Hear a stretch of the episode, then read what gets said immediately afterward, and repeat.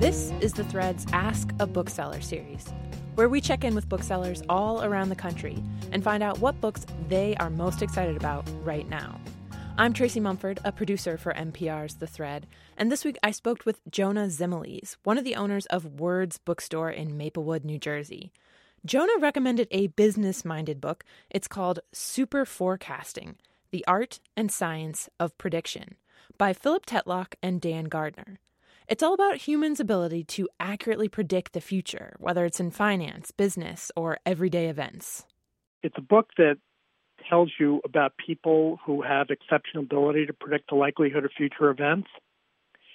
And the book contains a lot of useful lessons. And one of the lessons is that the best forecasters admit their mistakes and demonstrate humility. The book is not just a primer on forecasting, it provides data tested advice on leadership, teamwork, and all aspects of interpersonal relationships and personal growth. Um, and it reminds us of works from our favorite authors like Adam Grant, William Duggan, uh, Burt Malkiel, Dan Pink, and of course um, Daniel Kahneman.